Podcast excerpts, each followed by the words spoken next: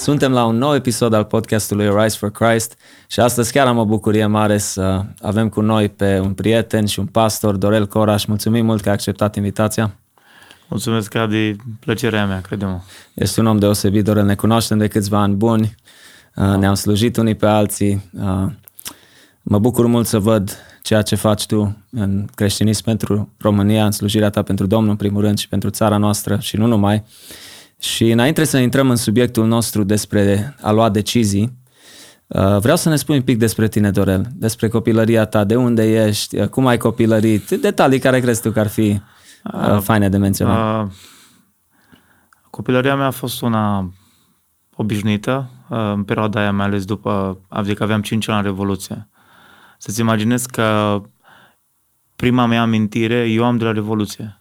Deci, dacă e să mă întorc în timp, prima mea, prima mea amintire pe care o am e de la Revoluție. Aveam un... Uh, tu știi ce e Sirius 246? Nu. Îți spune ceva numele ăsta? Nu, deși eu aveam aproape șapte ani la Revoluție, sincer. Ei, Sirius 246 e o minune tehnologică, era la vremea, un televizor cu lămpi, așa îi spunea. Wow.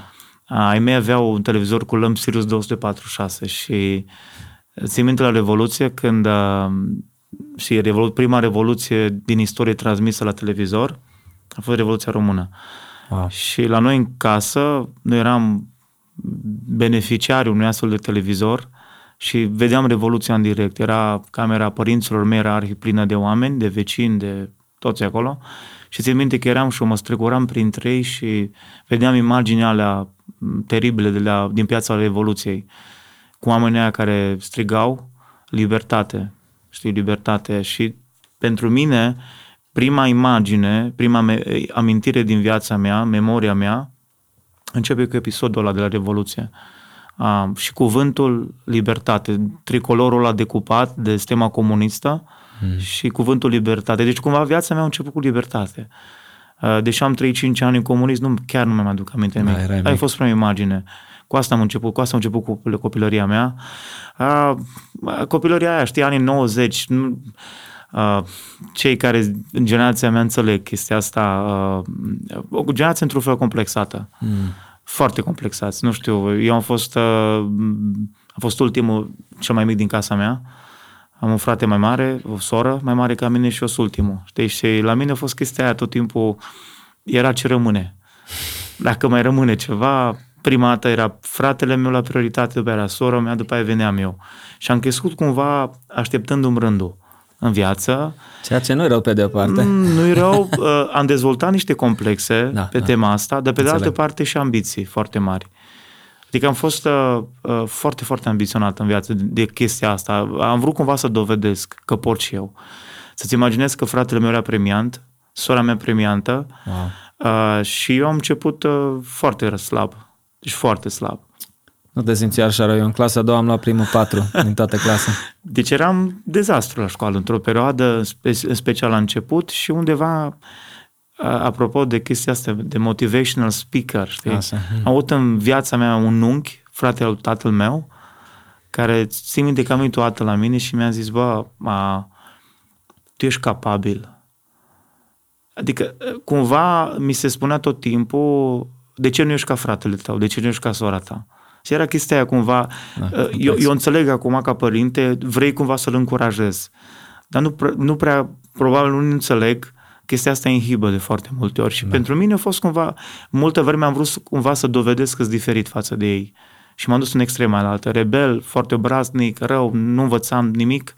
Și a venit, eram în clasă așa, așa să țin minte, a venit unchiul meu și a zis, bă, doresc și ceva. Eu cred că tu ești foarte capabil. Știi ce cred? Cred că tu ești mai bun decât frate tău, decât sora ta mea. A fost, mi-au zis chestia aia, pentru mine a fost ca o revelație. Mm. Și să-ți imaginezi că în clasa a 5 eram un copil problemă și în clasa a 6 am fost revelația clasei la învățătură. Deci, singurul domeniu în care n-am mai putut recupera a fost matematica, care a fost o corvoadă toată viața. și Dar pentru rest, mine la fel, mă, câte avem deci, în comun rest, Da, da, deci a fost, uh, aia, aia n-am mai putut recupera. Deci a fost numai chestii de miracole să trec examenele, chiar chestii supranaturale. Wow. Dar în rest uh, am reușit cumva să mă pun pe drumul cel bun. Prima dată, să zic, pe partea asta la învățătură. uh, ce să, într-o zonă depresiunea Beiușului, acolo în Bihor, într-o zonă defavorizată, radiată de uraniu, făcut liceul la Ștei, Uh, și cred că o să vorbim mai târziu despre chestia asta. Să-ți imaginezi că am făcut patru ani în orașul Ștei, pe vremea era doctor Petru Groza. Oraș constituit în jurul unei, uh, unui centru de exploatare a minerelului de uraniu. Și pe vremea, în 2000-2004, când eu am fost la, la, la liceu, era un oraș părăsit. Oh. Și mi-am jurat atunci, uh, oricât de neortodox ar suna acum în limbaj evanghelic chestia asta, mi-am zis uh, niciodată nu o să mă mai întorc în orașul ăsta. Man, eram sătul de oraș, tehnician în transporturi auto. Asta trebuia să fiu și m-am gândit cumva la numele de Dorel. Știi că în România numele de Dorel e nume de reclamă, nu? și, și îți imaginezi cum arăta mecanic. Asta trebuia să fiu, tehnician wow. în transport auto. Mecanic. Cine, cine vrea să-și repare mașina la Dorel? Nimeni. Hai să o garantez. Deci m-aș fi ratat profesional uh, dacă urmam linia asta. Wow. Am mers la liceu pentru simplu fapt că se obținea pe vremea permis la profesioniști. Puteai conduce camion.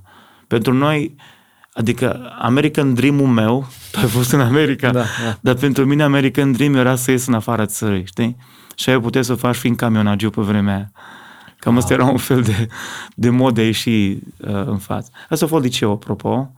Mergeai uh, la biserică în perioada aia, Doran?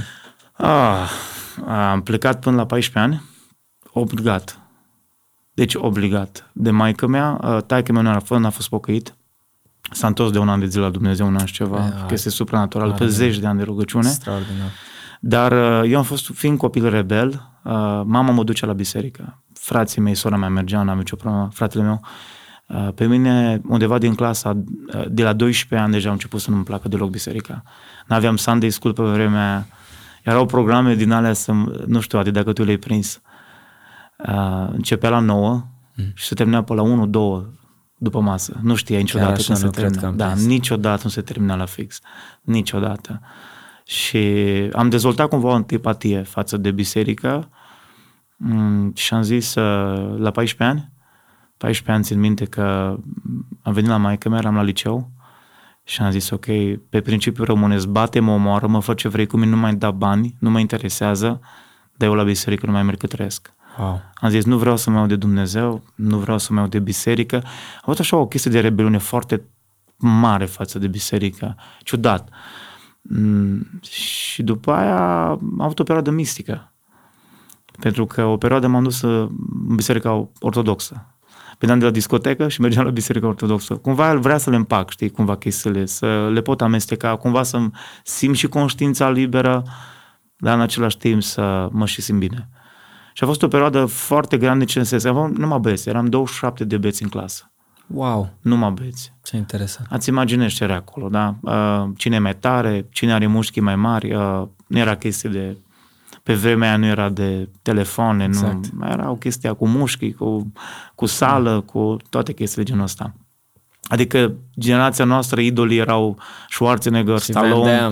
Da, da, deci nu Justin Bieber și hai să fim serioși, și Hannah Montana și nu, nu, era, era altceva. Mare adevăr spui. Yeah, a fost altceva. Da, a fost o, a, cam asta să zic așa până, până la adolescență. Da. Cam asta a fost, dar au fost și chiar foarte fain, chestii și amintiri frumoase. Foarte tare. Foarte tare. Deci, uh, chiar uh, privind așa retrospectiv uh, uh, și de multe ori, de multe ori uh, când eram tânăr, uh, mi-aș fi dorit să mă fi născut într-o altă țară, mi-aș fi dorit să mă fi născut un, poate într-o altă familie mai înstărită, aveam complexul ăsta. La mine era complexul, nu știu dacă cei de azi, generația post-postmodernistă înțeleg chestia asta, era complexul hainelor originale. Adică n-aveai niciodată bani să-ți cumperi un tricou de firmă. Eu țin minte tot pe vremea aia, după Revoluție, au început să apară blugii și aveai câte o pereche oh, care o purtai până no, se rupea. Nu, no, la noi era Ruima, Plima, erau, știi, Adibas, ale erau... Uh, Asta a fost o complex. Și când apărea unul, îți imaginezi cu un training din ăla original, cu o pereche, adică noi eram ca la Sfânta Parascheva, puneam mâna, era ca Sfintele Moște. când veneam un Adidas din original, mi se părea că e, da. acesta era, vreme. pentru noi Everestul era să, să ai haine de firmă. Da, da. Aia Țin a minte fost. și eu. Da, sunt provocări diferite, Sigur. să zic așa. Și atunci, așa mai pe scurt, Dorel, pe la ce vârstă, când ai ajuns tu uh, să te predai lui Dumnezeu, să-L cunoști pe El? La 18 ani. Wow! Țin minte că uh, era anul uh, 2000, 2003. În 2003 am uh, făcusem uh, de ceva vreme 18 ani, eram, știi, m, liber, mă simțeam mai bine ca niciodată, culmea. Eram în culmea fericirii și m, am avut un episod pe care l-am mai descris în mesajele mele, știu, și unii m, poate o să-l mai aud acum, dar nu vă nu să foarte mult asupra. Le a fost o chestie rațional e greu de deschis, pentru că experiență Adică și Apostolul Pavel, știi, în momentul convertirii lui pe drumul Damascului, e greu să, să înțelegi, să te pui în pielea personajului, ce înseamnă lumina aia, ce înseamnă să auzi vocea aia, ce înseamnă să, să nu mai vezi. La mine a fost, eram în discotecă. Am într-o discotecă și m, s-au bătut două găști acolo rivale și eu am ieșit afară, am vrut să ies, nu mă interesa, nu era problema mea. Și la un moment dat cineva uh, m-a confundat, a crezut că din partea cealaltă, de partea filistenilor. și mi-a tras un pumn în față, dar zdravă din ăla urât. Știi, dacă te uiți la mine de viața, mă rog, de sep sau tot ce e fractură de piramidă nazală, e definiția. Wow! Ia. Și simultan cu chestia aia am, uh, eram în discotecă, mi-am mi-am luat pumnul ăla, bine merită. Eu îl numesc pumnul întoarcere la Dumnezeu, adică la unii funcționează cu o chemare, cu o mână sus, o tabără, la mine a trebuit un pumn. Dar a fost foarte sănătos, pentru că a fost momentul în care m-am trezit. A fost pentru mine dată în viața mea când am avut o experiență uh, spirituală dincolo de zona raționalului, explicabilului. Uh, am auzit efectiv în conștiința mea vocea lui Dumnezeu foarte blândă, ceva distinct de toate vocile pe care le-am auzit până atunci. Uh, ceva rarisim. Ceva în genul care îmi spunea momentul ăla, după momentul acelui pumn, ceva în genul uh, Dorel, ce cauți aici? Locul tău nu e aici, ești afară. Wow! Yeah. Și ăla a fost momentul când, uh, când am, ieș- am ieșit din discotecă și n-am mai mers la discotecă în viața mea. Și m-am întors la biserică, pe care îi prigonisem, apropo, eram un fel de Saul. Știi care era plăcerea mea în anii de rebeliune? Când murea cineva, la... Bine că nu a fost pandemia de COVID pe vremea aia, că mă gândeam că aș fi avut la cine să merg, la foarte mulți. Uh, pentru că pasiunea mea, în nebunia minții mele, era să merg să-i contrez pe pocăiți. Să mă, efectiv, mergeam să mă cer cu el la priveghiuri. După ce predicau, mă ridicam și debate-uri. Wow! Da, Ce și a fost foarte rău, foarte, foarte rău. Uh, și a fost șocul pentru, cumva pentru mulți când m-am întors la Dumnezeu. Am întors pe ușa din spate, capul plecat și de acolo s-a schimbat toată viața mea. Uh, Adică eu aveam alte vise, aveam alte planuri, uh, vreau să fac altceva profesional, totul, totul s-a schimbat cu 180 de grade. Să-ți imaginezi cu două luni înainte de BAC, eu știam că mă duc la istorie la Cluj, asta era visul meu. Fratele meu profesor de istorie geografie, tatăl meu pătimit de, de magazine istorice, citeam mult și cumva am luat și m-am virusat cu chestia Da. asta și vreau să, foarte mult am vrut să mă specializez pe arheologie, îmi plăcea foarte mult chestia asta, extraordinar de mult. Și cu două luni înainte, Dumnezeu mi-a schimbat toate planurile, efectiv. Am ajuns într-o fundătură de drum și am zis, ok, am altceva pentru tine. Acum știu că pentru mulți, adică știi ce cred, Adi? Uh, Nu vreau cumva să generalizez, adică ex- genul meu de revelație, genul meu de experiență trebuie să-l aibă, nu e o normă. Aici greșim poate de multe ori cumva, Corect. noi vrem să îi șablonizăm pe oameni, să punem în tiparele noastre. Exact. Dacă eu am avut chestia asta, trebuie să o ai și tu. Nu. Dar așa a fost, uh, să zic, uh, povestea întoarcerii mele și a îndrumării mele spre voia lui Dumnezeu. Care, apropo, că o să ajungem la ea, nu e deloc ușoară. Da, e, e ceva care... E, e o luptă foarte tare și groaznică uneori, pentru că sunt visele tale, sunt planurile tale, sunt dorințele tale și ceea ce vrea Dumnezeu. Da. Știi? Și atunci, adică tu cred că știi mai bine asta. Știi? Nu știu, mulți vor să treacă oceanul încolo, sens unic, Da. de la est la vest, și nu știu cât ar veni de la vest la est. Știi? Adică drumul ăsta încoace Da, poți să e numeri puțin pe mai greu. mână. Da. Pe degete de la o mână care au făcut gestul ăsta. Deci cred că a explicat foarte bine Dorel. Deci uh, de multe ori voi, planul lui Dumnezeu, voia lui pentru viețile noastre, nu e ce ne-am visat noi sau ce ne-am imaginat noi că o să fie în următorii 10, 15, 20 de ani, uh, dar nimic nu-ți aduce o împlinire sau o satisfacție Absolut. Mai mare decât planul lui și de a umbla în voia lui Dumnezeu pentru fiecare viață. Spune-ne un pic, știu că ai mers uh, tot în tinerețe, Dorel, și la seminare, dacă poți așa pe Ah, scurt ok. un pic și povestea asta, că e foarte interesantă, mai ales că tu la 18 ani ai luat Da. decizia și ai venit la Da. Hristos, tu n-ai avut o istorie neapărat, știi? N-aveam. Na. Hai să spun, Adi, eu n-am citit Biblia până la 18 ani. Ok, am asistat, am auzit mii de predici, obligat. Știi? Și atunci, cu două luni înainte de bacalaureat, am, aveam o revistă în familie. Mama mea era abonată la Cuvântul Adevărului. Țin minte revista. Da. Da. Eu mă uitam la ea pentru că erau poze faine, nea, știi? La botez și sau, sau inaugurări de biserici. Nu prea citeam articole pe Așa vremea aia. potrivește. Da. Și în foame acolo așteptam mâncarea. Uh, apropo, nu te-am chemat niciodată să mănânci leveșa de la Bihor. Ai Da, ratat. ok, să, să nu ispitim pe oameni, dar Așa. o să, să vii, să, să guști. Perfect. Și așteptam celebra aia leveșe, știi? Și mă uit la revista aia și o întorc, o întorc, mă uit la poze și văd pe ultima pagină o poză cu clădirea Institutului din București. Și era o poză cu niște băieți îmbrăcați în robe negre, fericiți, care nu știau ce așteaptă probabil, știi? Și spunea absolvenții promoției ITP București, nu mai știu, 2003, ceva în genul. Do, do, 2002, nu mai știu exact, 2003, 2003, că era în 2004 asta. Și, man, și din momentul ăla a fost o chestie uh, interesantă. N-am mai avut nicio liniște și n-am mai avut nicio pace. Și ceva îmi spunea, aici trebuie să ajungi. Aici trebuie să ajungi. Extraordinar. Da, și a fost o... Cel mai, săptămânile alea care au urmat, um, a fost lupta între visele mele, Cluj, istorie, arheologie, uh, pe urmele marilor exploratori, aveam și, mă rog, nebunia asta, dacă Wow. putem numi așa. Da. Uh, dorința de a evada, cred că asta era foarte mult. Și în același timp planul lui Dumnezeu. Hai la București. Acum, e foarte important cu cine te consulți. Uh, i-am zis la pastorul meu, pastorul meu, uh, eu nu că i trimis mulți absolvenți de ITP. La, el a trimis la școală. Wow, foarte ok. mulți. N-am știut asta. Uh, din zona aia au trimis foarte mulți. Și când i-am zis, a, zic, gândește, era un simplu, fără nicio școală teologică, și cu multă timiditate am spus, uite, ce mi se întâmplă, n-am liniște, n-am pace, nu știu ce, cu ce se mâncă ITP-ul ăla. Nu... Și au zis, bă, Dorel, eu cred că ar trebui să mergi acolo.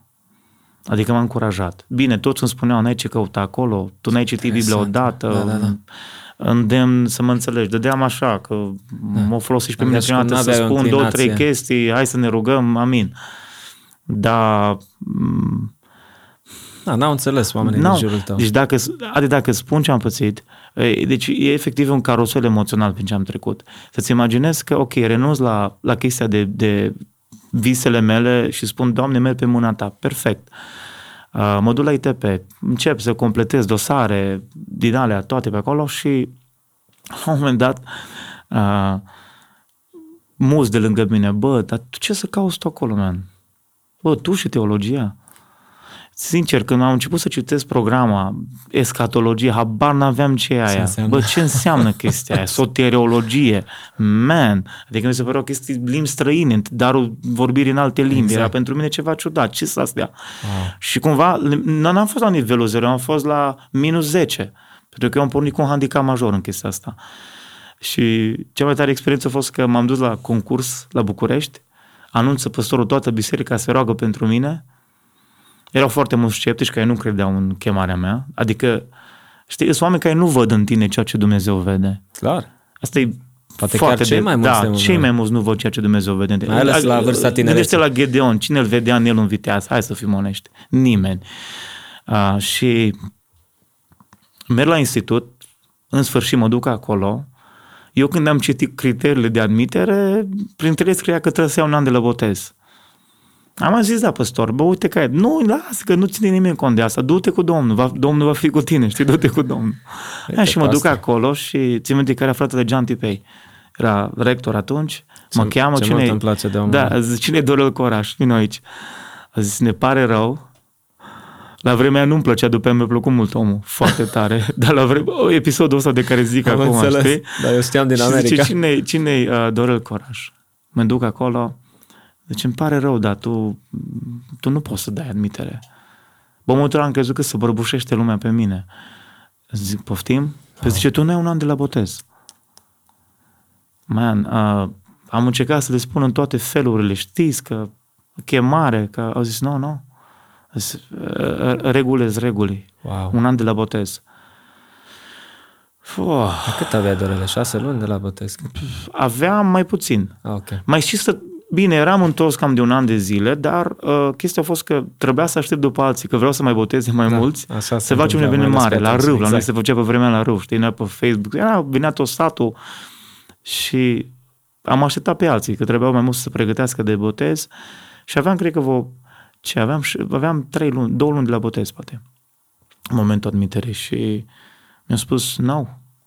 Zis, nu, nu, nu. A, și mai este o chestie atunci, dacă ai chemare, vii anul viitor. Stai până la capăt, te aștepți. Am venit foarte supărat. În momentul ăla, poate că sunt mulți care se confruntă cu chestia asta că nu mai înțeleg pe Dumnezeu. Dacă a fost un moment în viața mea foarte delicat, de răscruce de drumuri, ăla a fost atunci. În momentul în care am simțit, ok, uh, tot ce tu ai interpretat, tot ce tu uh, ai gândit a fost doar o înșelăciune. De fapt, ai mințit pe tine, asta îmi spunea ceva în mine. imediat okay, a venit Dumnezeu și-a bătut, necredință. Da, Dumnezeu și-a bătut joc de tine. Uh, eram întors la Dumnezeu nu de mult timp. N-am avut mentor să spun că, ok, cineva să mă îndurme, să-mi explice lucrurile. Și am fost foarte terminat, distrus. Uh, am venit acasă, a fost terminat, am fost distrus. Și în momentul ăla mi-a spus la păstor și el foarte supărat, îți dai seama. Chestia și care a fost? A fost jena de comunitate. Bă, ce o să zic ăștia de la biserică? Mi-am auzit deja vorbe, da, mă, hai să fim serios. Cine crede chestia aia că nu l-a, nu l-a lăsat să dea examen? O căzut. Știi, era chestia, hai mă, e slab, n-are ce căuta acolo. Știi, nu-i s-o scaz, are Românii și pesimismul. Ha? Da, e, e ontologic, e noi, adică cine crede că este aia să fim onești noi? Da? Știm noi, Dorel, au căzut pentru că nu-i bun. Și asta m-a fost foarte greu. Uh, țin minte că a venit păstorul meu, vorbise cu cineva pe la Arad să mă duc acolo la facultate, că se putea face, se primea, nu era condiția de un an de zile și a venit, ok, a venit și un păstor din zonă și zice păstorul la mea, uh, zis, Dorel, tu vine la mine, la biserică, eu îți plătesc toate taxele la Arad și te bag în lucrare acum. Wow. Și era o biserică mare, crede-mă. Man! În momentul ăla am zis, mă lua valul. Și mă duc acasă, fericit, super încântat. Îi spun la mame, mame zic, plec la Arad, uite, nu mai pierd un an de zile, știi? Adică a fost undeva o chestie, man, poate asta, asta e răspunsul, da. Da, tot e teologie, era teologie didactică, însă. Super fain, man, mă duc, și mă cheamă taică meu. Taică meu nepocăit. Mă cheamă taică meu uh, la el în cameră. Adică tatăl meu a fost un tip foarte introvertit. E un tip mai introvertit. N-am avut discuții mai bărbătești. Știi, să pescuim împreună sau să... A fost mai introvertit. Uh, și m-au chemat la el. Și cred că asta a fost așa prima discuție bărbătească așa cu tatăl meu la aproape 19 ani. Și îmi zice, tati, uh, zice, bă, uh, ce faci?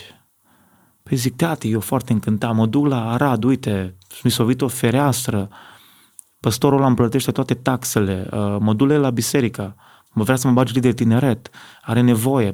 E un păstor foarte cunoscut din zonă și, uh, man, pe, eram foarte entuziasmat.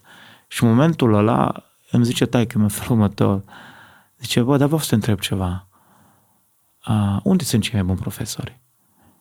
Hmm. Uh, bă, nu, tu răspunde la întrebarea asta. Unde sunt cei mai buni profesori? În vremea erau la București. Uh, și zic, la București, știi, na. Ok. Zis, da, bă, care e mai bună școala, București sau Radu? A, știi, București, da, na. Încercam să explic cât de părțile bune. Da. Și îmi zice atunci o chestie, a, bă, uite-te în ochii mei, zice, a, dar tu cu adevărat, dar așa în adânc inimii tale, dincolo de tu unde vrei să mergi. Și am zis, uh, București, dar știi, mă respins și a zis, ok, ascultă-mă bine ce faci. Nu pleci la niciun arad. Rămâi un an de zile, te pregătești și îți urmezi visul. Tu te duci la București. Și au zis, nu mă interesează că va trebui eu să muncesc mai mult pentru tine, că e o distanță mai mare, economic va fi mai greu, dar au zis, tu te duci la București. Și dacă, Adi, poți să mă înțelegi, dar pentru mine a fost o chestie ca și cum mi-ar fi vorbit Dumnezeu. Extraordinar. Deci tatăl meu nu cunoștea pe Dumnezeu, dar prin el Dumnezeu mi-a vorbit. Deci credem în momentul ăla am uitat de toate celelalte opțiuni și am zis ok, mai stau un an de zile, fac orice altceva, perioada asta muncesc, nu contează, la țară, ce de muncit, la câmp, dar urmez visul ăsta la Dumnezeu. Și ce se întâmplă? Asta, asta era undeva prin iunie. În septembrie eram la cartofi, la cules de cartofi acasă, în sat. Să-ți imaginezi o scenă mioritică, da? Culegeam cartofi. Ce poți să faci la țară? Munca agricolă. Uitasem total de teologie pentru un an de zile și vine păstorul meu în câmp. Țin minte, vine cu un tractor, avea un tractor, asta era mașina lui, mașina pastorală, un tractor. Și apare păstorul ăsta meu cu tractorul. Deci câteva luni mai târziu Ia. de la... Două luni și ceva mai târziu, două luni jumate. Zice, bărbate, ca să era vorba lui. Știi ce mi-a plăcut la el? Uh, omul ăsta pe mine m-a, m-a ajutat foarte mult să mă modeleze să nu fiu foarte protocolar. Gen aia de frate, păstor, frate, ne, știi, titluri universitare, până da, te da. doare gâtul, după aia ajuns să-i spui ce te doare. Ăsta era bărbate. Deci urcă-te repede în tractor, te duci acasă, îți iei costumul, faci un duș repede, te duci la tren, pentru că mâine ai examen la București. Și a zis, ce examen? Au rămas uh, cinci locuri libere, au căzut foarte mulți în vară, pe capete au căzut la, la proba orală. Au căzut pe capete. Și au rămas cinci locuri libere, s-a făcut un anunț, eu nu am urmărit chestia aia, și au zis, am sunat la București și au spus să te duci că te acceptă la examen, să dai examenul. Mai adi. Uh, deci eram, să-ți imaginezi, eram, uh, într-o zi eram pe la mează la cartofi, culegând cartofii și a doua zi, dimineața, eram la București, la costum și dădeam proba orală la ITP la București. Și trebuia să fac o predică în 10 uh, minute pe loc, cu puncte și subpuncte, ca idee. Trei zile mai târziu primez răspunsul că sunt admis. Asta era în 2004, septembrie 2004. În octombrie am început ITP-ul. Da, care a fost iarăși o altă perioadă incredibilă, crede-mă. Uh, o perioadă incredibilă. Știu, am țin minte anumite mărturii de acolo, da. felul cum a lucrat Sărăcia Dumnezeu. Luce exact. din Macedonia exact. era pe vremea aia la noi, dar a fost chestii supranaturale. Știu, știu. Wow. Și nesațul uh. de a acumula informații da. și de a recupera. Pentru că eram într-un mare handicap față de mulți colegi de mei. Deci nu știam soteriologie, scatologie, nu știam conceptele astea. Am trebuit să citesc, să învăț, să recuperez. Să recuperez yeah, foarte mult, foarte mult. Uh, poate cu altă ocazie intrăm mai mult și în subiectul yeah. ăsta. Mi se pare așa de interesant, Dorele. Cred că uh, vorbește multora uh, aceste mărturii. Uh, după aia, după ceva timp, nu intrăm în toată istoria, ai devenit pastor destul de tânăr, aș spune 26 eu, Dorel. de ani. La 26 de ani ai fost pastor. Ani. Extraordinar. Da, și uite-te, wow dovezile nu pastorației. Deci stai, dacă cineva pe lângă nu mine, crede... Dorele, stai bine. deci dacă cineva nu crede să se uite aici, astăzi la pastorație. Albe, da. O ia, multe. Uh, aveți... Dar se poartă grizonatul, să știi. Deci da, nu... e la mod. Uh, cred că aveți, dacă nu greșesc, undeva pe la 5 ani de la existența Bisericii Ceneza sau 4 ani. Cam așa, da. 5 da, ani aproximativ, da, nu? Da. Când păstorești biserica da. de acolo din Oradea. Am slujit de mai multe ori acolo, m-am bucurat cu voi, ai o comunitate deosebită. Lucrez mult și cu generația tânără, da. ceea ce e foarte, foarte important. Știi cum am ajuns, Aldi, să lucrez cu generația tânără? Uh, am mai zis-o, cred că și în alte părți, dar pe noi a fost importantă și poate sunt unii care... Uh, știi, în, în noi e foarte mare dorința de a fi relevanți pentru toată lumea. Man, e dorința de a fi, să prins cumva, să-i prins pe toți. Și multă vreme, la începutul slujirii mele, m-am axat foarte mult pe ideea de a fi plăcut, vorbesc așa ca mesaje, ca... Era ispita asta foarte mare, mai după ce am terminat ITP-ul, cumva să fiu relevant în toate generațiile, în special la generații mai mari ca mine, pentru că eram tânăr, a, tânărul ăsta, tot timpul era un frate, avem un frate tânăr între noi, nu era și slujitor, era un frate tânăr. Adică e ca și cum ai pornit cu un handicap din start. Exact, ce ne poate spune, da, ce ne poate spune exact. el, ce, în fine. A, și asta au durat până când la un moment dat am avut un mesaj profetic. Deci, mă, efectiv, mă străduiam și uneori aveam impresia că nu sunt eu însumi. Și cu, încercam cumva să mă pliez foarte tare. Poate asta ajută pe mulți care ne ascultă și care sunt la început de slujire sau slujesc. Și dorința aia, știi, să fii tu pe placul tuturor, în special a celor care sunt mai mari ca tine. Și mi-a zis Dumnezeu atunci, pentru glas profetic, mi o chestie, n-a spus niciodată. Dorel, Dumnezeu te-a chemat să fii o voce în generația ta. Ok? Și nu că nu m-a folosit Dumnezeu sau că nu folosește Dumnezeu mesajele toate, pentru toate generațiile, dar am înțeles că focusul meu și că uh, cel mai eficient sunt în generația mea. Ca feedback, ca relevanță, ca și, ca și deschidere. De că oamenii se identifică cu tine. Și așa am ajuns să slujesc, să zic, foarte mult în, la, la tineret și mai târziu la... Da, nu am menționat că da. ai și călătorit mult, Dorele, da. în diaspora, aici în țară, la foarte multe evangelizări, programe, seri de tineret, da. tabere și așa mai departe. Deci ai ajuns să cunoști probabil mulți oameni, să vezi multe da. nevoi care, cu care se confruntă Absolut. Biserica lui Hristos din secolul 21, din vremurile noastre și atunci eu zic că am putea să intrăm deja în discuția okay. noastră despre decizii. Ce vorbim aici, Dorele? La ce ne referim când vorbim despre a lua decizii bune sau potrivite sau decizii după voia lui Dumnezeu? Eu am observat o chestie. Mm, foarte mulți, pentru că asta, asta îmi vin la consiliere la, la sfătuire. Vin foarte mulți oameni să povestim. Frate Dorel, nu știu ce să fac, nu știu ce să aleg. Uh, tu ce zici? Știi, și eu am observat ceva specific generației noastre. Deci, mă rog, celor mai tineri, acum deja mai bătrân. Am vrut să spun, Dorel, da. ne ducem cu da, pași da, rapizi spre 40, da. da. Ne, ne, ne ținem acolo cumva. și am observat o chestie că uh, foarte mulți sunt blocați. Efectiv, eu am imaginea asta unei, unei intersecții de drumuri, unei descruși de drum și văd pe foarte mulți blocați acolo la intersecția asta. Pentru că sunt două mari frici care îi țin blocați. Frica de eșec, pe de-o parte, și frica de necunoscut. Și pentru că nu își pot birui fricile astea două, pentru că ele încorsetează și prin din două părțile, rămân acolo. Și gândește că peste mulți trec ani de zile și rămân tot în punctul ăla, sunt tot la o intersecție de drum în viață și nu se pot hotărâ.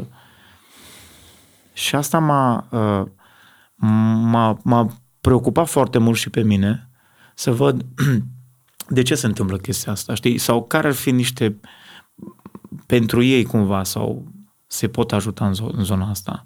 Acum nu că mi-arog rol mesianic, hai să, să fim onești, Evident, să fim, da. să fim uh, ponderați. Dar uh, ceea, ce, ceea ce am observat eu, pentru că foarte mulți vin la tine și cumva vor să spună, ok, tu ce crezi? Ar vrea să le dai tu cumva Să le dai tu soluția, soluția. știi, uh, vor o chestie împachetată care da. să scutească pe ei de niște lucruri, de un mm-hmm. efort. Ori dacă am observat și asta din propriile mele eșecuri, am avut. Și sper să nu mai am așa multe, dar am avut. Am dat o bară românește de o grămadă de ori. Și eu la fel. Și am învățat niște chestii. Un lucru de, legat de decizii, de vorbesc care să reflecte voia lui Dumnezeu în ele, e că eu am observat lucrul ăsta, că Dumnezeu vrea să înveți cum să iei decizii, nu doar să execuți niște ordine. Acum, în mintea noastră, întotdeauna vine chestia asta. Voia lui Dumnezeu uh, e ceva care trebuie executat. Da? Dumnezeu un fel de... Imaginea asta unui Dumnezeu transcendent, depărtat, care spune așa, fă aia, fă aia, fă aia, nu comentezi, nu pui întrebări, nu ceri explicații. Și nouă ni s-a cultivat cumva în, uh, într-un mediu evanghelic mai auster, mai privat de teologie, hai să fim și foarte imbibat de încredințări, da. și de formule și de sintagme și de metafore lipsite însă de conținut biblic, ni s-a cultivat cumva imaginea lui Dumnezeu foarte sobru, uh, foarte uh, intolerant și un Dumnezeu care vrea să execuți ordine. Asta e voia mea, îți place, nu-ți place, te duce acolo. Eu și ce am observat? Eu am observat că Dumnezeu vrea ca eu și oricine ar fi la, la, în, în fața unei decizii, Dumnezeu vrea să înveți cum să iei deciziile alea. Și de ce? Pentru că te maturizează. În momentul în care, Rico Warren are o chestie, mi-a plăcut mult, ce zice, mă zice, a, de ce ți-ar da Dumnezeu în minte dacă nu s-ar aștepta să o folosești? La ce ți-o da Dumnezeu în minte dacă nu s-ar aștepta ca să o folosești, să, să o pui la, la lucru? Good point. Da? Nu? Pentru că, spunea el, vrea Dumnezeu nu e o formulă magică pe care tu trebuie să o descoperi, ci o chestie de alegere. Da? Și uneori, ca să alegi, trebuie să te maturizezi. Eu am, eu am, eu am trei băieți, da? am trei copii. Uh, îl am pe cel mai mare pe Rafa care face 10 ani și îs chestii deja care mă deranjează. În ce sens? Mă întreabă niște lucruri care deja mă agasează. Rafa, hei, tu știi deja ce ai de făcut. Și stau să mă, mă uitam așa într-o zi la ea, știi, și vrea să mă, tati, dar ce să fac? Hei, decide tu. De ce mă întrebi? Adică e vremea, deja la 10 da. ani, niște chestii pe care trebuie să le ai pe cont propriu, trebuie să-ți să asumi da. responsabilitatea asupra lor. Exact.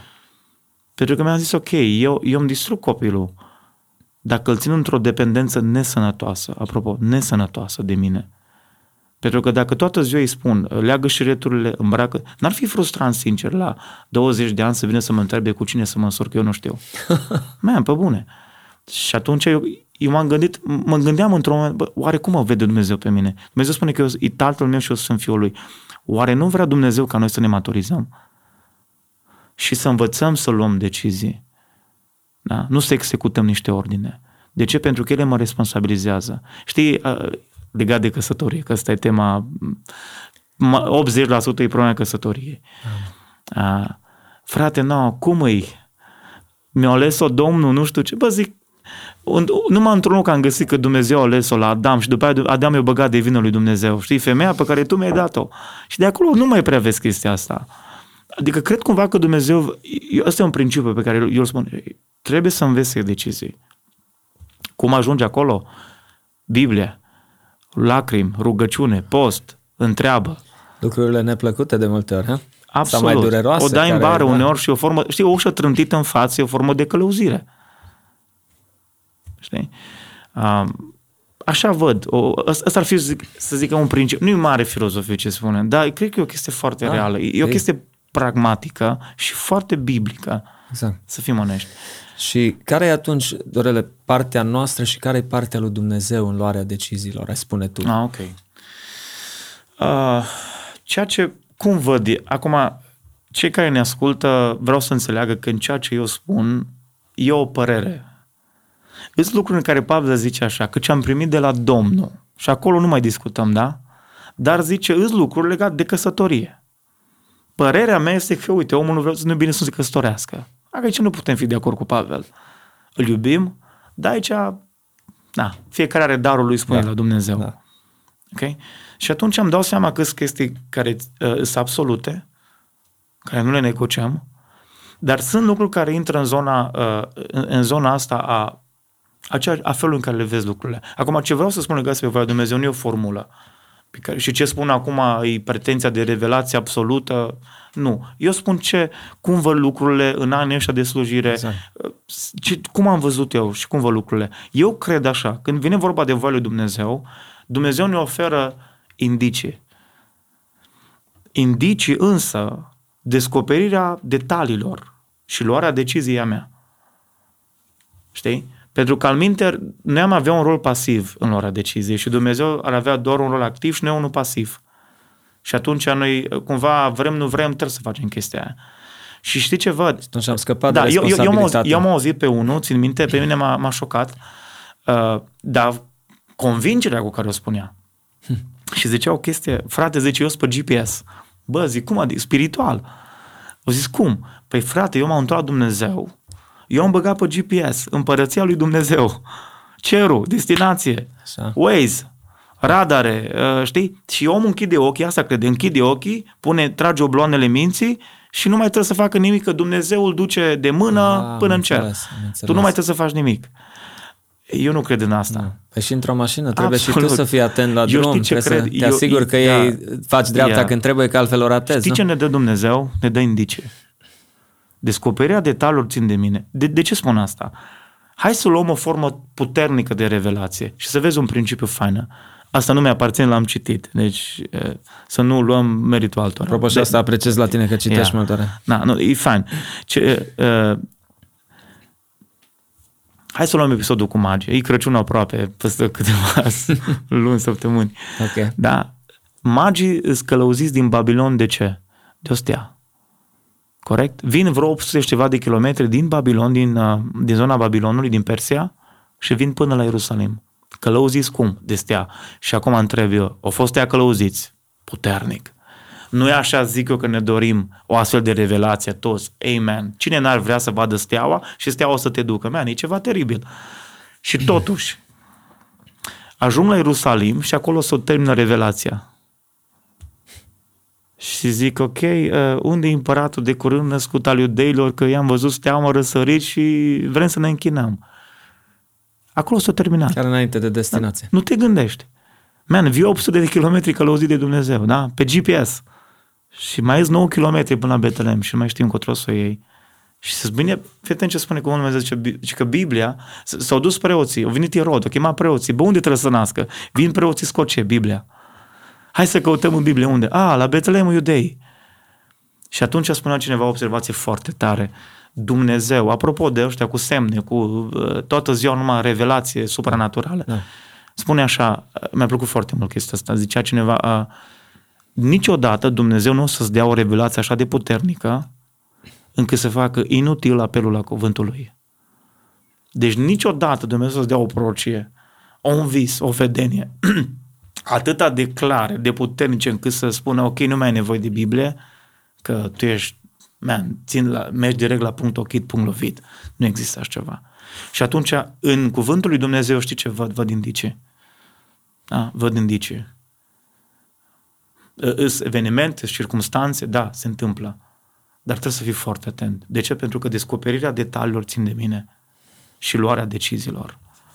Uh, cred că asta e foarte important, oamenii care urmăresc podcastul ăsta să, Foarte, să-l înțeleagă. foarte important. Și Da. atunci, Dorel, crezi că e bine că nu știm ce ne așteaptă în viitor? Deci dacă eu știam că am să mă mut înapoi în România cu ceva ani înainte să iau decizia, poate că mă răzgândeam. Mă dau un exemplu sau sunt multe alte da. exemple al unor oameni care prin credință au făcut niște pași în viața lor. Au luat niște decizii mai majore, dacă putem spune așa, nu? Că mai spus, Da, până la urmă, corect, astea, corect, astea câteva care tinerii, cu cine Da. să mă căsătoresc, la ce Absolut. facultate să merg, oare să Jobul, merg la jobul da. ăla sau așa mai departe. Implicarea, chemarea, biserica. Exact, chestii exact. importante. Crezi că e bine că nu știm ce ne așteaptă în viitorul nostru? Faptul că Dumnezeu ne oferă doar indicii și lasă o grămadă de lucruri așa în, în, într-o umbră, eu, eu îl văd pe binele nostru și să spun de ce.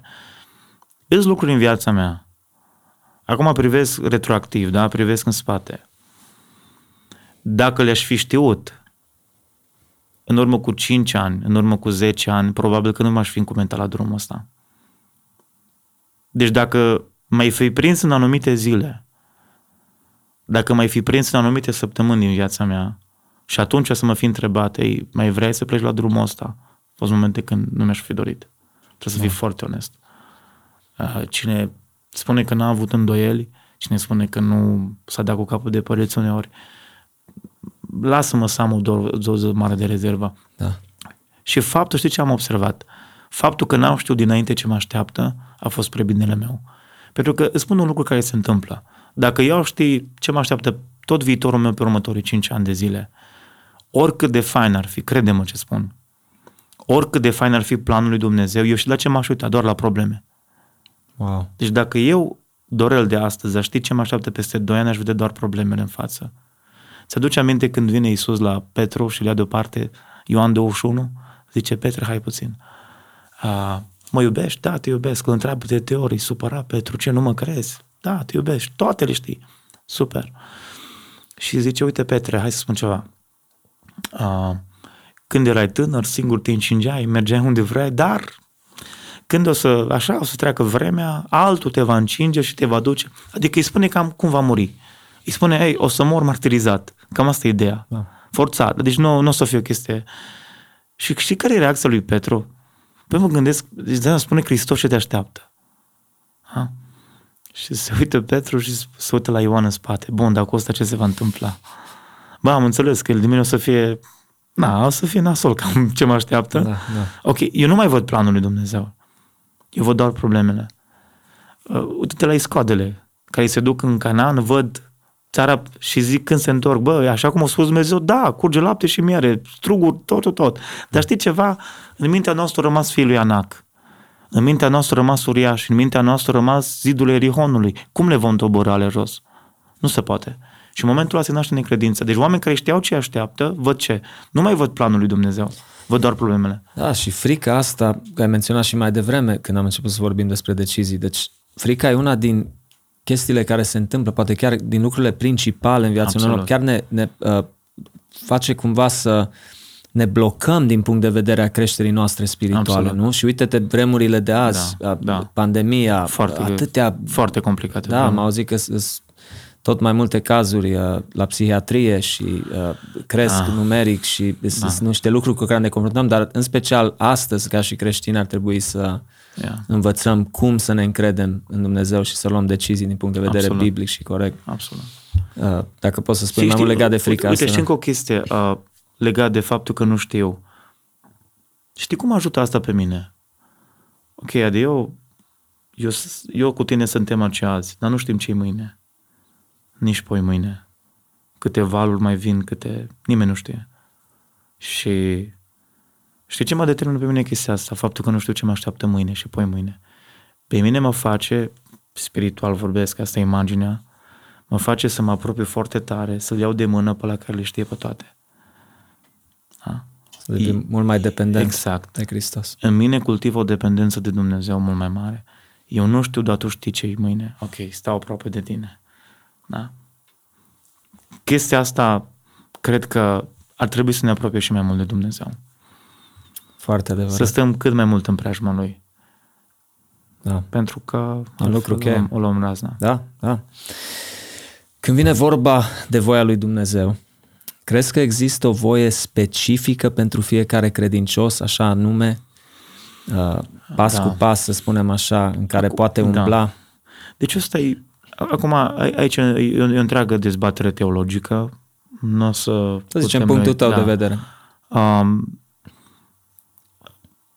ader cumva la conceptul, există conceptul ăsta în lumea teologică de voia permisivă și voia specifică a lui Dumnezeu, voia perfectă a lui Dumnezeu. Da? Voia uh, permisivă și voia uh, perfectă a lui Dumnezeu. Cineva dădea ca un exemplu biblic, uh, dacă iei viața, viața lui Ezechia, Dumnezeu îi spune, puneți casa în rânduială, ok, momentul să-ți încheie alergarea pentru că acum e ok. Ăsta se întoarce cu fața la perete, se roagă, Doamne, aduți aminte ce am făcut. Ok, Dumnezeu mai dă 15 ani la firul vieții lui. Și dacă te uiți în viața lui Ezechia, următorii 15 ani sunt cei mai, cei mai falimentari ani. Deci, uh, numai probleme. Numai probleme peste probleme creează și lucrul cel mai rău uh, care se întâmplă, știi, l are după aia pe Manase. Devine tatăl lui Manase într-un fel și Manase devine cel mai idolatru împărat. Toate astea după aia 15 ani. Uh, în, în, în ăștia 15 ani de an zice noi, ok, asta, și spunea cineva ca să înțelegem mai bine voia perfectă sau voia permisivă lui Dumnezeu. Puteai atunci, când era perfect, și mai trăit încă 15 ani după cum și-a dorit el și care a fost din eșec în eșec. Uh, deci sunt două vieți ale lui Ezechiel, până în momentul ăla, cu biruințe mari și momentul de după. Și am putea să parasavăzăm în viața noastră. Eu cred că există o voie perfectă a lui Dumnezeu pentru mine. Da? Eu pot să acționez în voia permisivă sau pot să acționez în voia perfectă. Uite-te la Apostolul Pavel. La un moment dat în faptul Apostolului spune că vrea să, vrea să intre în Bitinia. Spune că Duhul i-a oprit. După aia vrea să intre în Asia. Spune, Duhul lui Dumnezeu i-a oprit din nou. Și spune, noapte a avut o vedenie. Îi apare un om din Macedonia care îi spune, veniți și ajutați-ne. Ok, voia permisivă a lui Dumnezeu, da, Pavel trebuia să predice Evanghelia, oriunde putea oriunde putea. Și Pavel îi învoia permisiva lui Dumnezeu, chiar vrea să evangelizeze și are dorința, că de-aia a vrut să intre în Bitinia, de-aia a vrut să meargă în Asia, pentru că vrea să-L predice pe Hristos. Asta ar putea fi voia permisivă lui Dumnezeu. Și totuși Dumnezeu spune, ok, nu, nu, nu, vreau să mergem în Macedonia. Și dacă te uiți puțin mai târziu, Pavel pleacă în Macedonia, se fondează biserica din Filipii, prima convertită este Lidia și mult mai târziu, săracii din Macedonia sunt oamenii care contribuie cel mai mult la lucrarea lui Pavel. Îl ajută cel mai mult. Știi? Pentru că una este să fii în voia permisivă a lui Dumnezeu, sau alta este să fii în voia perfectă a lui Dumnezeu. Adică sunt chestii, că, cred așa, adică tu îți lucruri pe care dacă tu le faci în lucrarea lui Dumnezeu, eficiența este de 100%. Pentru că ești ca într-un puzzle și tu ești piesa aia care lipsește. Nu că Dumnezeu nu poate folosi pe altcineva, că nu e Dumnezeu în criză de oameni. Evident. Dar tu ești format, tu ești făcut pentru chestia asta. Cum cred că sunt lucruri în care dacă eu activez și acționez în slujirea mea, în care știu că acolo Dumnezeu e 100% cu mine și sunt eficient. Eu asta cred. Și acum lupta noastră este să descoperim voia specifică a lui Dumnezeu. Suntem mulțumești. De ce crezi că sunt foarte mulți oameni care îl slujesc pe Dumnezeu, fac chestii faine în biserică? Sincer, se implică, fac o grămadă de chestii. De ce crezi că au, au sentimentul ăla de epuizare, de irosire uneori, de lehamite, uh, le trebuie nu știu câte predici și stimulente și motivational speaker din astea ca să fac, mai facă ceva. De ce crezi că n-au entuziasm? De ce crezi că și-au pierdut pasiunea? Pentru că fac ceva, dar n-au semnificația sensului, a împlinirii. Deci, îs lucruri pe care uh, eu am vrut să le fac în slujire. Și mă chinuiam. Gândește că a fost o perioadă întreagă în viața mea când eu credeam că voi fi un mare învățător. Deci eu când am terminat ITP-ul, eu am crezut că voi fi un învățător, eram șoarece de bibliotecă, citeam toată ziua. Chiar am vrut să spun la că citeai da, doar. Da, deci eram, mă, mă vedeam un, nu știu, în mintea mea un teolog, un învățător. Doi ani de zile, toate mesajele mele erau hiper, hiper sofisticate. Până când am slujit cu cineva la o mormântare, cu un evanghelist cunoscut din România, s-a uitat la mine și a zis, bă, Dorel, dar, man, ce cu predica asta? A zis, adică, a zis, bă, omule, tu te uita la cine ai predicat? Era la țară.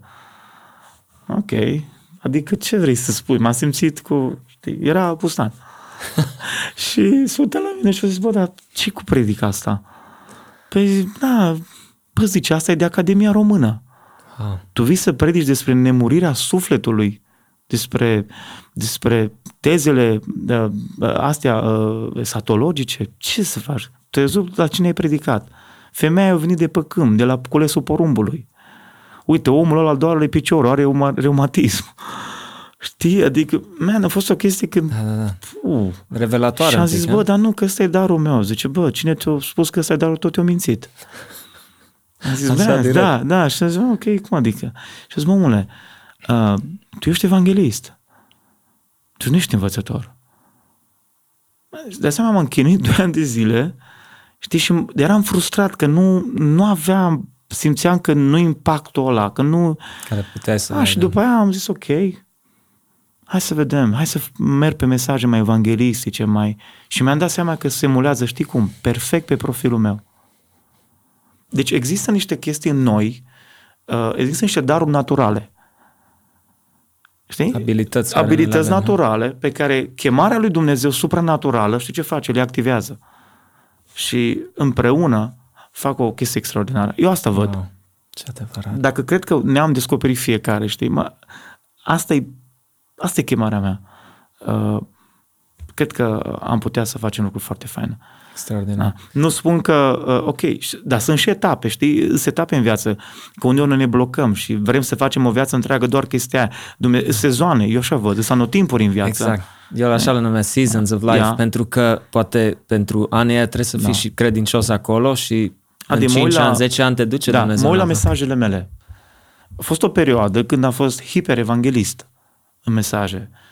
Uh, când am început cu lucrarea de la Geneza, uh, Biserica de la Ștei, toată procesul ăsta de formare, uh, Biserica Speranța, și apropo, păstore și Biserica Exodus, deci am Geneza, Exodus și după aia trebuie speranța.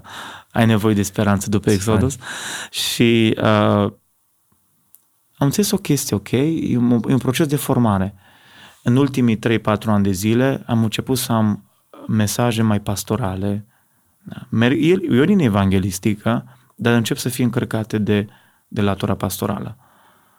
Aveam minte, cumva, de păstor, dar n-aveam inimă. Hmm. Știi, și asta ți-o... Asta începe să bată tot mai mult, să crească. Și eu, eu trebuie să mă pliez.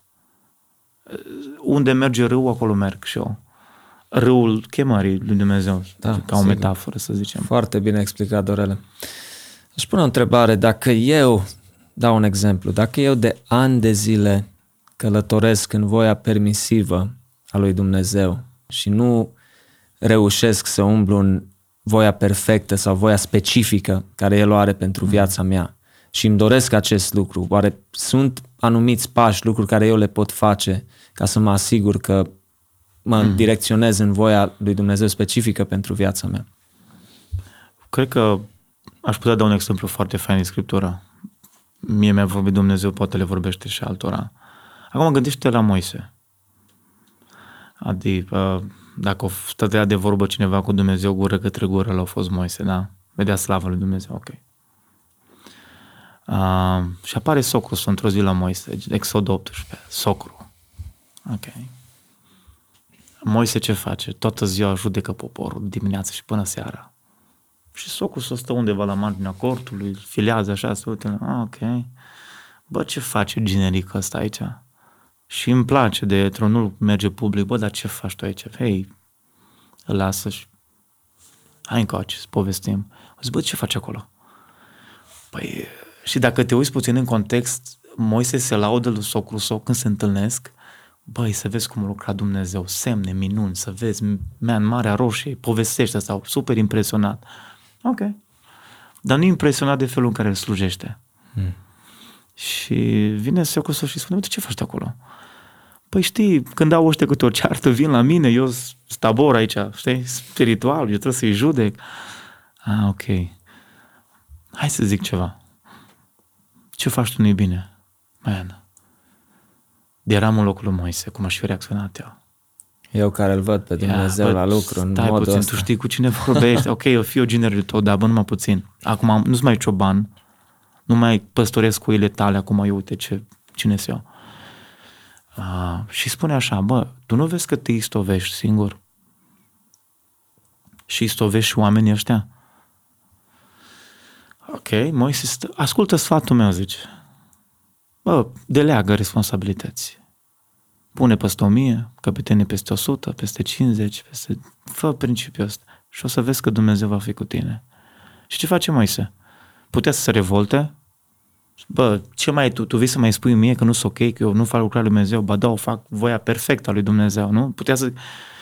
A doua întrebare care mi-aș fi pus-o, Doamne, stai puțin, eu am cea mai puternică revelație cu tine. Cum adică mie nu vorbești lucrurile astea? Știi ce am înțeles, Adi?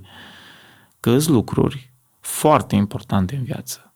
Nu importante, foarte importante, pe care Dumnezeu nu ți le spune ție.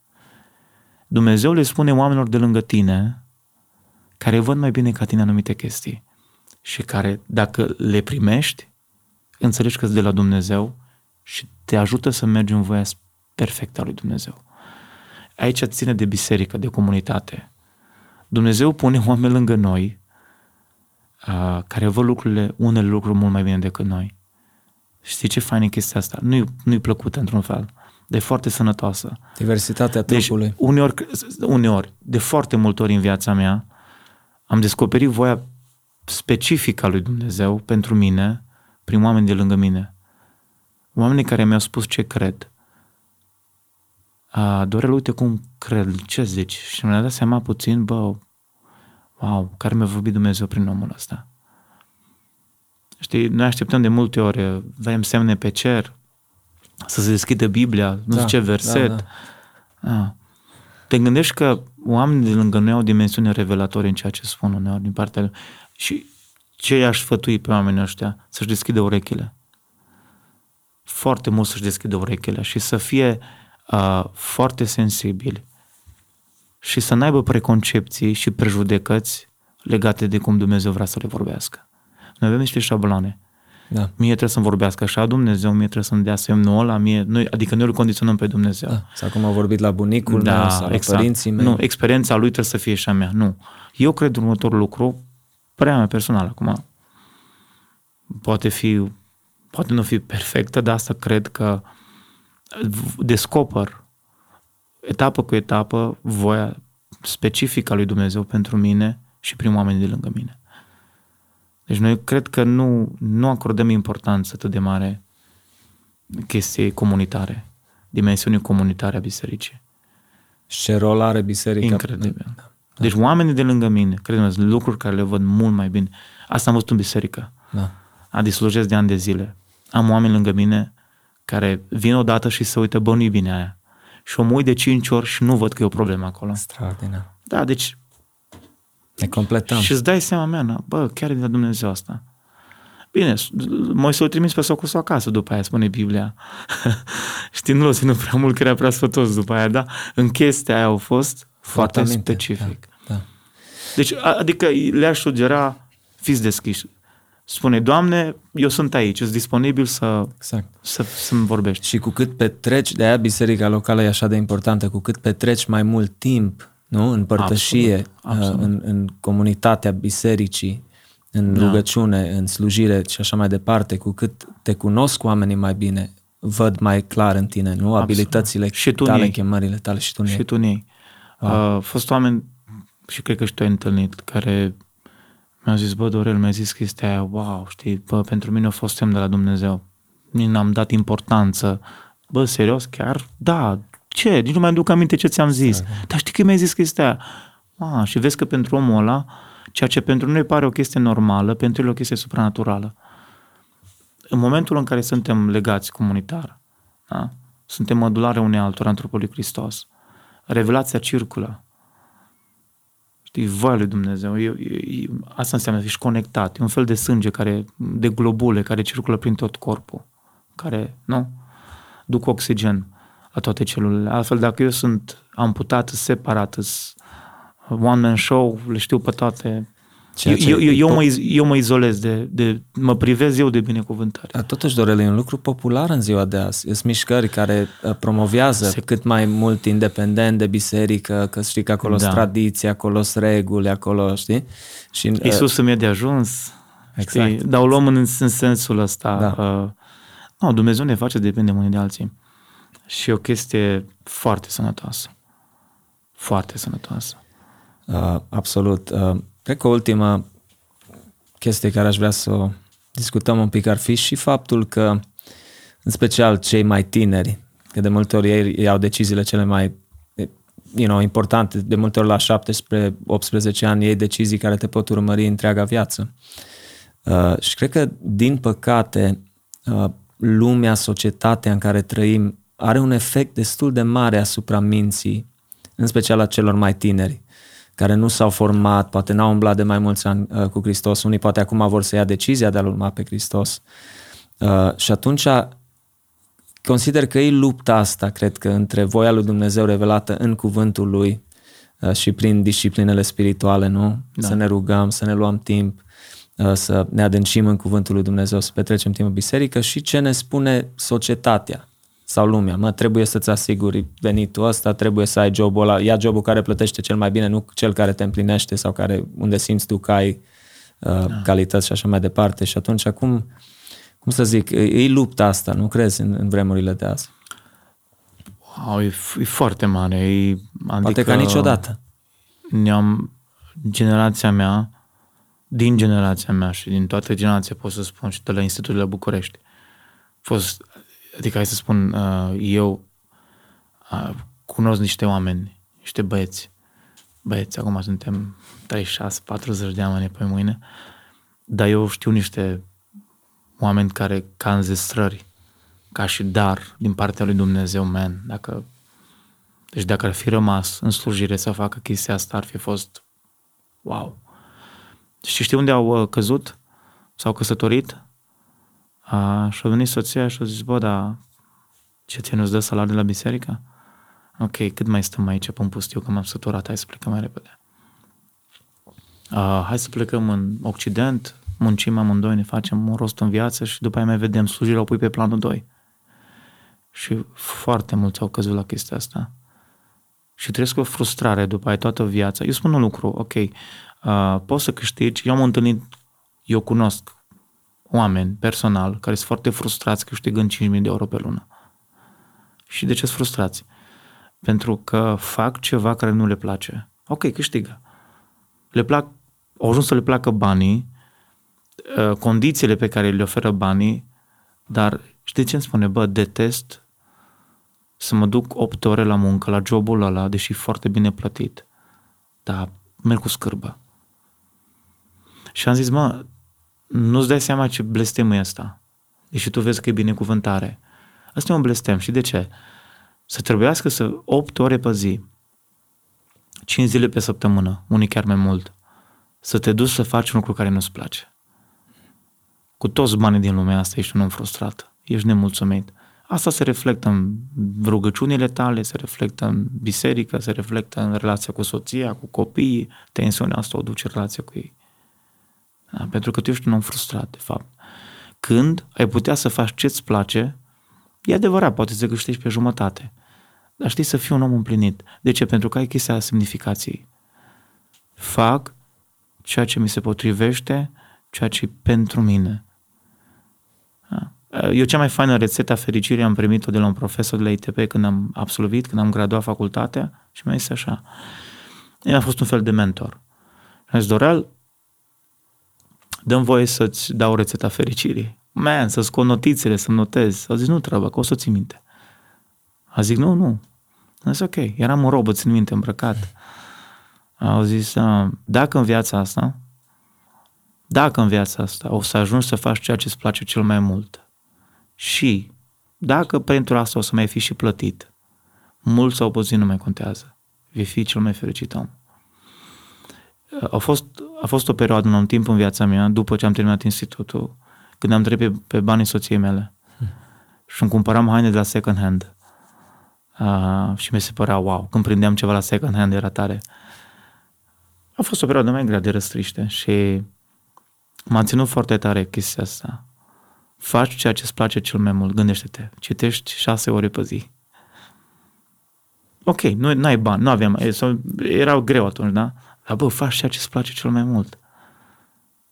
Adică ok, n-ai nu știu ce cămașă, dar bă, omule, faci ceea ce îți place. Plătești și, un preț, da, dar faci ceea ce îți Dar place. în timp, dar știi ce le văd? Îți doar etape. Pentru că atunci când faci ceea ce Dumnezeu uh, te-a chemat, uh, există o promovare, da? Nu profesională de la oameni, ci pe care Dumnezeu o face. Te duci acolo unde vrea El. Și am observat că Dumnezeu uh, nu întârzie să răsplătească. Hmm. Dar cred că cea mai mare răsplată, știi care este? Satisfacția de a face ceea ce trebuie. Și, și dacă și place, că, adică eu nu mă văd făcând altceva, să vreau să, știi, uh, bine, am momente când mă stresează unul sau altul. Care nu avem, Dorel. Da, mai ai momente când îți vine să lași Biblia și să zici, bă, mai bine mă duceam la pescuit. Sau, uh, știi, mai, mai ai situații de genul ăsta când te doare capul îți investești atâta timp, poate, în viața unui om, te luți pentru el, vezi să tragi de el și vezi că la final efectiv nu vrea să lupte.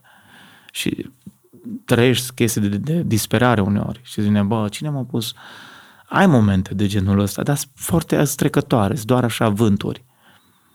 Că până la urmă, urmea a doua zi mă trezesc și spun, bă, nu mă văd făcând altceva. Adică dacă ar fi să o iau de la capăt, aș face exact același lucru. Wow. Eu cred că asta ar fi chestia legată de toți. La finalul vieții să poți să spui, dacă ar fi să o iau de la capăt, dacă Dumnezeu mi-ar da șansa înapoi la 18 ani, să fiu pe trenul ăla, hmm. în gara la Oradea, Dorel, te duci la București sau nu? M-aș urca în același tren. Uh, la fel e în căsătorie. Deci dacă ar fi să dau timpul înapoi, să zic, ok, uh, știi, la întâlnirea de internet când am văzut-o pe soția mea, te mai duce la, m-aș duce.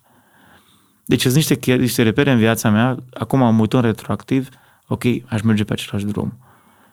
Pentru mine asta e, dacă vrei, uh, filtru care îmi spune că am ales bine. Da. Da, am ales bine. Da, Extraordinar.